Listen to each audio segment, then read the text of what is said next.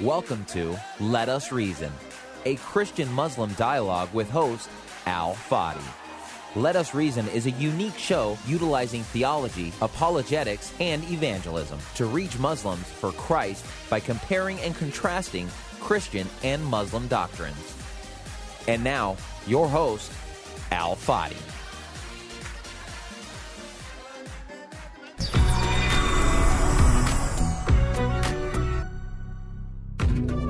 Well, greeting everyone.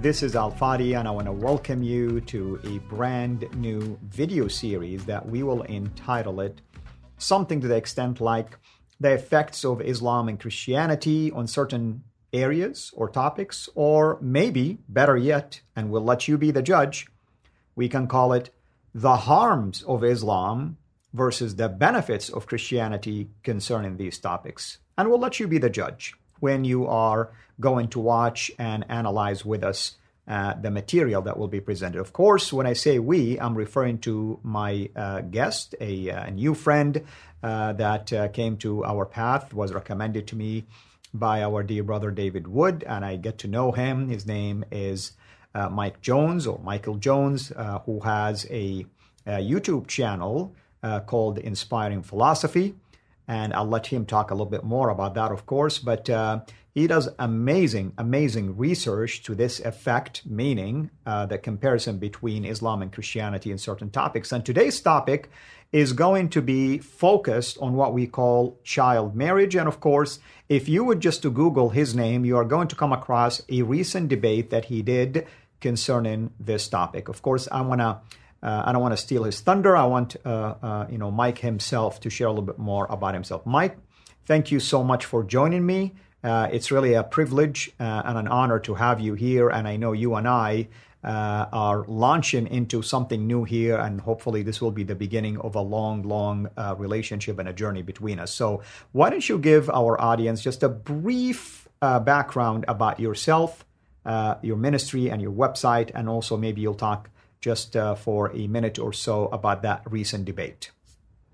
Yeah, so my name is Michael Jones. I uh, run run Inspiring Philosophy. Uh, so I have a master's in philosophy, and I do a lot of videos on Christian apologetics. Um, namely, my uh, what I mostly do is uh, present videos uh, defending Christianity and defending the biblical worldview. but last summer, Muslim apologists challenged me to a debate on child marriage. So I began researching that a lot. Uh, prior to this, I did a lot of research on the sociological benefits of Christianity. And so I knew a lot of the sociological data already. Uh, and so it was just an easy shift for me to start researching the negative effects we see coming from a lot of things that Islam promotes, like child marriage, polygamy, gender inequality. And I found a lot of interesting research along the way, and it helped me prepare for that debate that I had. And so it went really well, in my view. That's wonderful. Thank you so much for doing this. And of course, uh, where can people find that debate? Is it on your website, or, or I should say, your uh, YouTube channel, Inspiring Philosophy? Yeah, it's on my YouTube channel, uh, Inspiring Philosophy. Um, it's pretty recent. the debate title was uh, "Should child marriage be or um, is child marriage permissible? Should child marriage be allowed?" Something like that. Yeah. Yes, and I have to say, uh, and and I'm, uh, I, I, mean, I use this as an accolade to you. David Wood was extremely impressed, and he immediately uh, reached out to me and asked me to uh, uh, do uh, some work with you, and hopefully, in the near future, we'll have you right here sitting next to me in studio, Lord willing. So, mm-hmm. Mike, Michael, tell me, you know, let me ask a question. So, Muslims are promoting child marriage, right? And in, in, their mind, this is something that culturally acceptable. In fact, they make even the claim that Mary was a teenager when she was basically betrothed to Joseph, and we're talking about Mary, the mother of Jesus. But why do you think they do this? Well, they're trying to justify Muhammad's marriage to Aisha, so they resort to whataboutism. Well, let's just find other examples in history where this has happened. Therefore, it makes Muhammad's marriage to Aisha when she was six and then consummated at nine okay which is utter nonsense. If Muhammad was an axe murderer, you just can't appeal to other axe murderers to think that, you know, his murdering was okay. That's not how that works. When they appear to appeal to Mary's age, it's really just bad research. There were no early reliable texts that say that she was a child bride. Uh, they try to say that she was 12 or 14. There's no evidence. And studies done by uh, researchers like Michael Satlow or Amram Tropper point out that the average age girls in Palestine were marrying at this point was late teens to early 20s. They weren't marrying at 12. So I would actually actually argue Mary, when she was married to Joseph, she's probably more closer to the age of 18. Yeah, and, and you know, Michael, that's a, you make a good point. I mean, today, even in our culture in the Middle East, I mean, if, if let's say uh, someone who is uh, 10 years or 20 years older than a bride, just, just in general, even if she was, let's say, 25 and he was 45, people look at it as an odd proposal, right? You know, imagine now we're talking about a guy who was 51 when he uh, proposed uh, to a child that was six and consummated it when she was nine and he was 54. I mean, just, just drawing a comparison. And also, the idea of child marriage in the Middle East today, even today, looks weird and strange. It's not like it happens every day. It's not like it happens all the time. But you know, Muslims also will claim that this intended to, uh, to reduce uh, the idea of premarital sex. Is there any truth to that? So they try to claim that we need to have early marriage or child marriage because we need to really stop premarital sex. And this is one of their big things we see in the liberal secular West, young teens running around and fornicating left and right. We got to stop this. The answer is child marriage. Uh, there's a lot of problems with that kind of reasoning. Uh, for one thing, child, the effects of child marriage are, which we'll get into later, are 10 times worse. Uh, we don't solve a problem with a bigger problem. If you have a kitchen fire, you don't solve the kitchen fire by breaking the dam and flooding the neighborhood. That would just be ridiculous. Uh, there are easier, better ways to solve this, which we could talk about. But what they try to say is that, you know, it, child marriage, allowing teens to get married at 12 or 13 would stop fornication issues. Well, there was a study done called Religion and Sexual Behaviors, Understanding the Influence of, of Islamic Culture and Religious Affiliation for Explaining the Sex Outside of Marriage by Amy, Adamczyk and Brittany Hayes. And they looked at various cultures and they noted that Hindu and uh, Muslim cultures have a lot less premarital sex. But they noted that uh, then they were trying to figure out why this relationship existed. But one of the one of the things they noted in model two of their study was that an early marriage did not appear to explain the relationship. So you could have a traditional society that has low premarital sex without early marriage, without child marriage, without trying to get teens to marry young. So this idea that we need uh, early child marriage to uh, mitigate premarital sex is just not supported by the data. It seems that you could have a society that has low premarital sex without forcing girls into these harmful situations. And the research overwhelmingly supports that when you put a girl into a child marriage, she's uh, more likely to be physically abused, more likely to suffer from psychiatric disorders, emotional distress, and suffer from physical complications and has higher chance of death as well. So there's all these issues that come with it. And so when they say that we need to have child marriage to reduce premarital sex, they're really trying to uh, use a huge problem, child marriage, that's not even going to solve a little problem, rampant premarital sex. Right, and it's uh, the, the argument is in, in and of itself, or the claim in and of itself, is a little bit uh, puzzling because if we use Muhammad as an example to defend this claim, what we're saying is it is okay to give young children, girls basically, to adult men just for the purpose of preventing the young girls from having premarital sex. It's almost like a form of punishment for them just to protect him from premarital sex, somehow it's okay for an older uh, person, a person in this case who was married actually uh, before that, and uh, therefore uh, somehow that's uh, going to protect the society. And even if we were to say, well, no, no, that's not the intent, we're talking about a young male and a young female, how in the world a young male is going to learn how to take care of his bride and his wife and provide for her and do all sort of uh, uh, marital responsibilities if they themselves are still young uh, they're still uh, basically in a, uh, a premature uh, stage. maybe, yes, they're past the age of puberty, but that doesn't mean that makes them mature adults that able to understand the responsibility of having marriage. Do you agree? Yeah, this is what we see in the narrative reviews that I cited in my debate uh, recently is that we see these young parents have inadequate ability and education in raising children. Uh, children under five born to child mothers are actually have a higher risk of death uh, because their mothers just aren't adequately prepared at that point to have children to raise children. They've not mentally matured enough. I mean, the best time for, for women to start having children is going to be 20s, basically. Uh, that's when we see they're, they're mentally ready at that point. But there was also a study done called Premarital Sex and its Associations with Child Marriage among ever married women, a study of a national representative survey. And I believe this was done in Bangladesh or India, one of those countries. But one of the things they noted in this paper, which was interesting, is they say that uh, they say that the uh, on page uh, 13 they say the existing challenges are increased further in occurrence of premarital sex, as parents in this case consider their social dignity as much more important and marry off their daughter is an ineffective solution rather than ignoring the risk of child marriage because of their unawareness. What they're saying is, is that they're so worried about their daughters committing premarital sex, they marry them off into these harmful situations where they're not ready to be married off. And what's the motivation? They're trying to protect their social dignity. They care more about their status in the public eye than their actual well-being of their daughter. So a lot of the times girls end up in these child marriages, not because it's good for the girl, but because it's about public reputation. You got to marry them off quickly so they don't start having premarital sex. And we see this in a lot of uh, Muslim and, and, Hindu cultures uh, out in the East. And again, it just puts girls into these harmful situations. But what's the motivation? Social status, not the well-being of girls. Whereas in Christian societies, it's more focused on the well-being of the girls.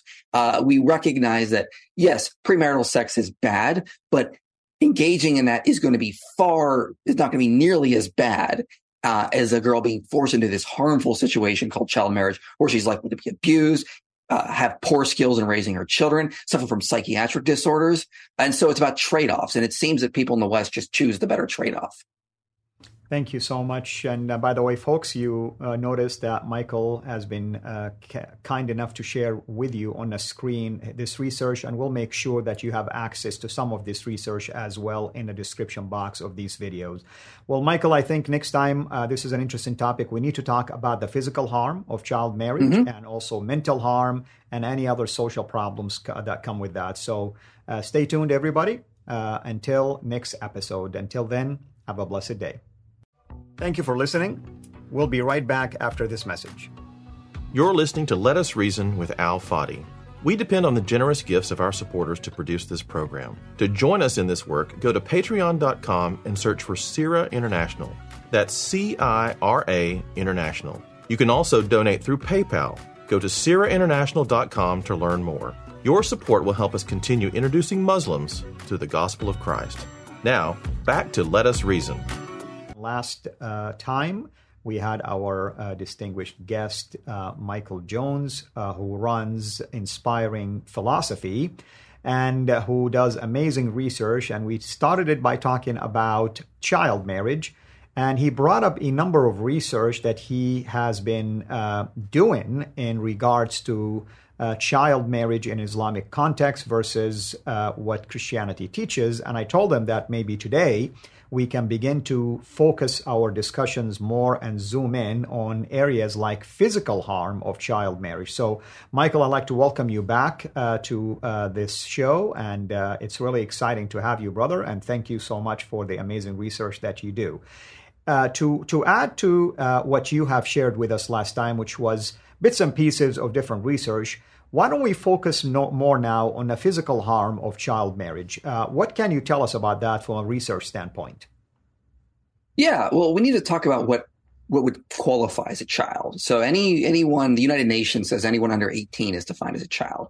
Why is that? Well, because girls complete puberty typically between 15 and 17.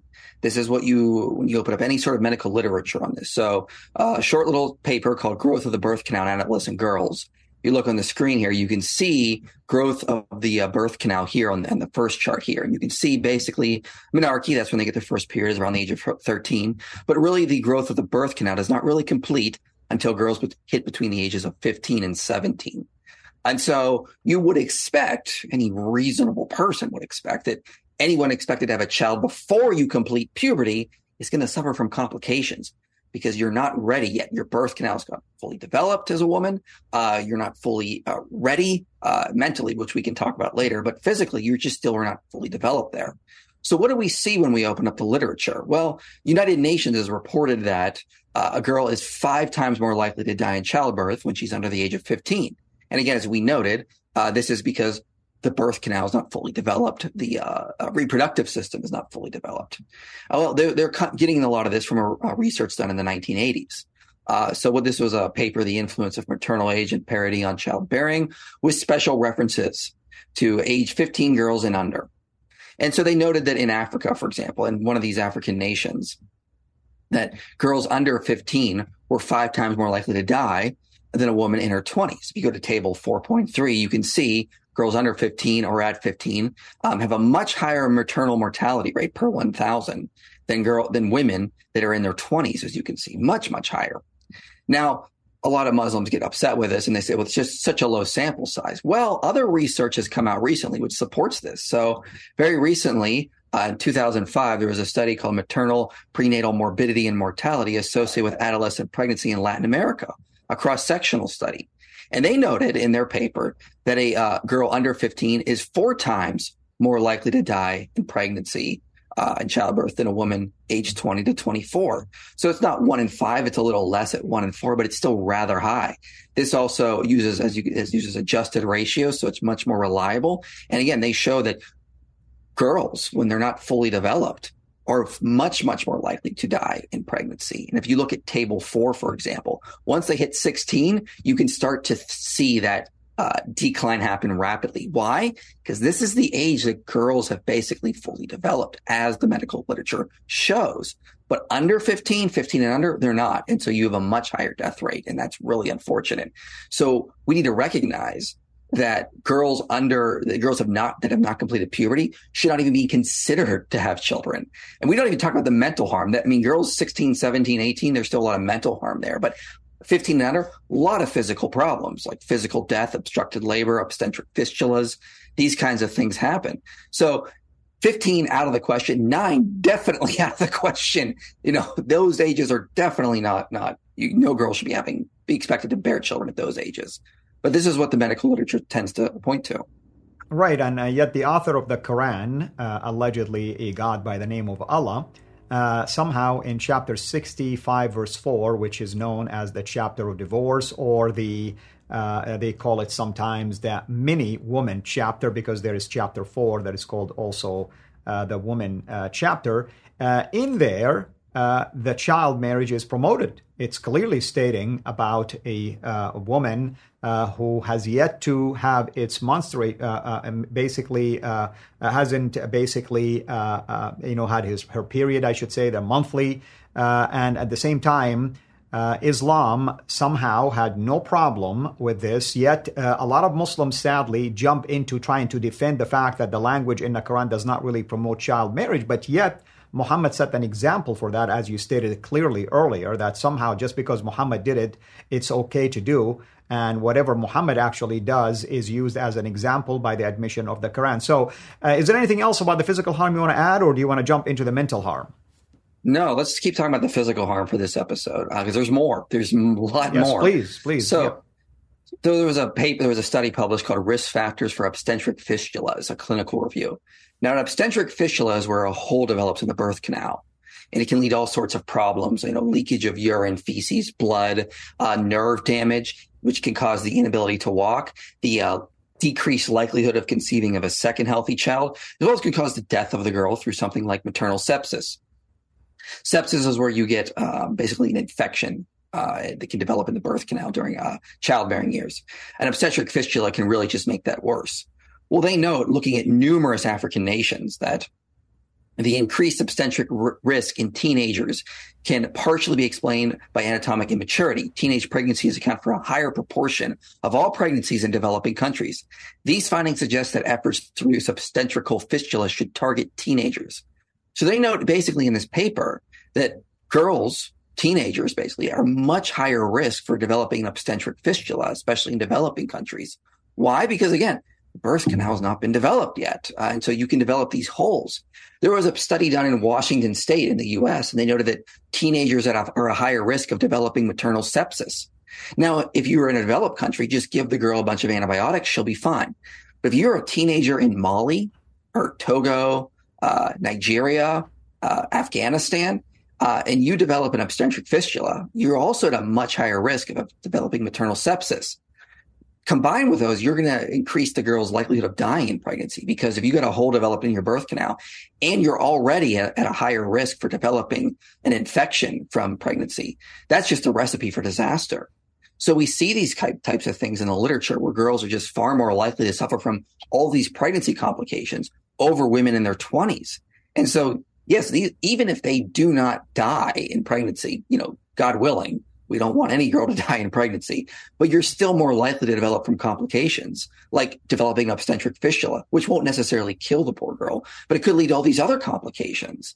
And that needs to be addressed as well. That needs to be noted as well that, hey, if they still live, there, there's still a likelihood there's going to be a problem. That is true. And, and you know, I, I just want to tell people, uh, myself and my guest here, we're not attacking cultures. We're not attacking race.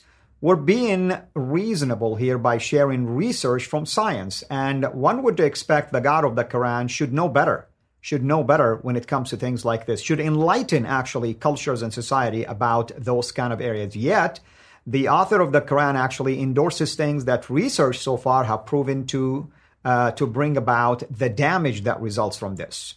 So just mm-hmm. wanted to make sure that people understand that. So carry on, brother. Uh, what else you want to add in the next maybe two minutes or so?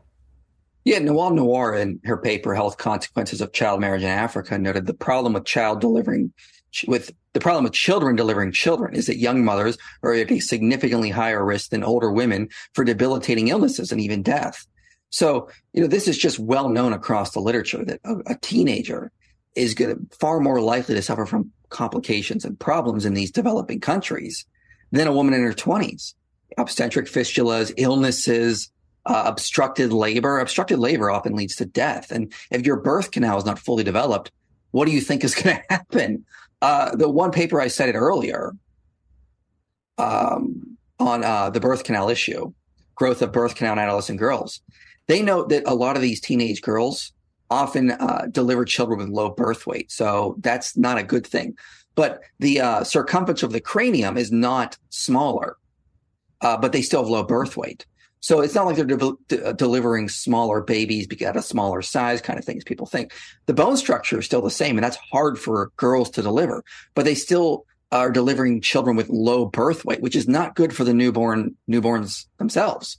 So not only do we see problems with the girls in these pregnancies, but also problems with their offspring. They're more likely to be born um, uh, with low birth weight or inefficient nutrients or, or even die. You know, there's infant there's infant mortality rates are higher for child mothers as well in the research. So there's just a lot of problems, and this just shows that we should be waiting for girls to hit the age of at least 18. Why? Because once again, girls complete puberty between the ages of 15 and 17. So it makes sense we assign the age of adulthood after that stage. So the following year, 18, it just naturally follows. Some Muslims claim it's an arbitrary number we picked. That's nonsense. It's a, it's a well-defined number based on the literature.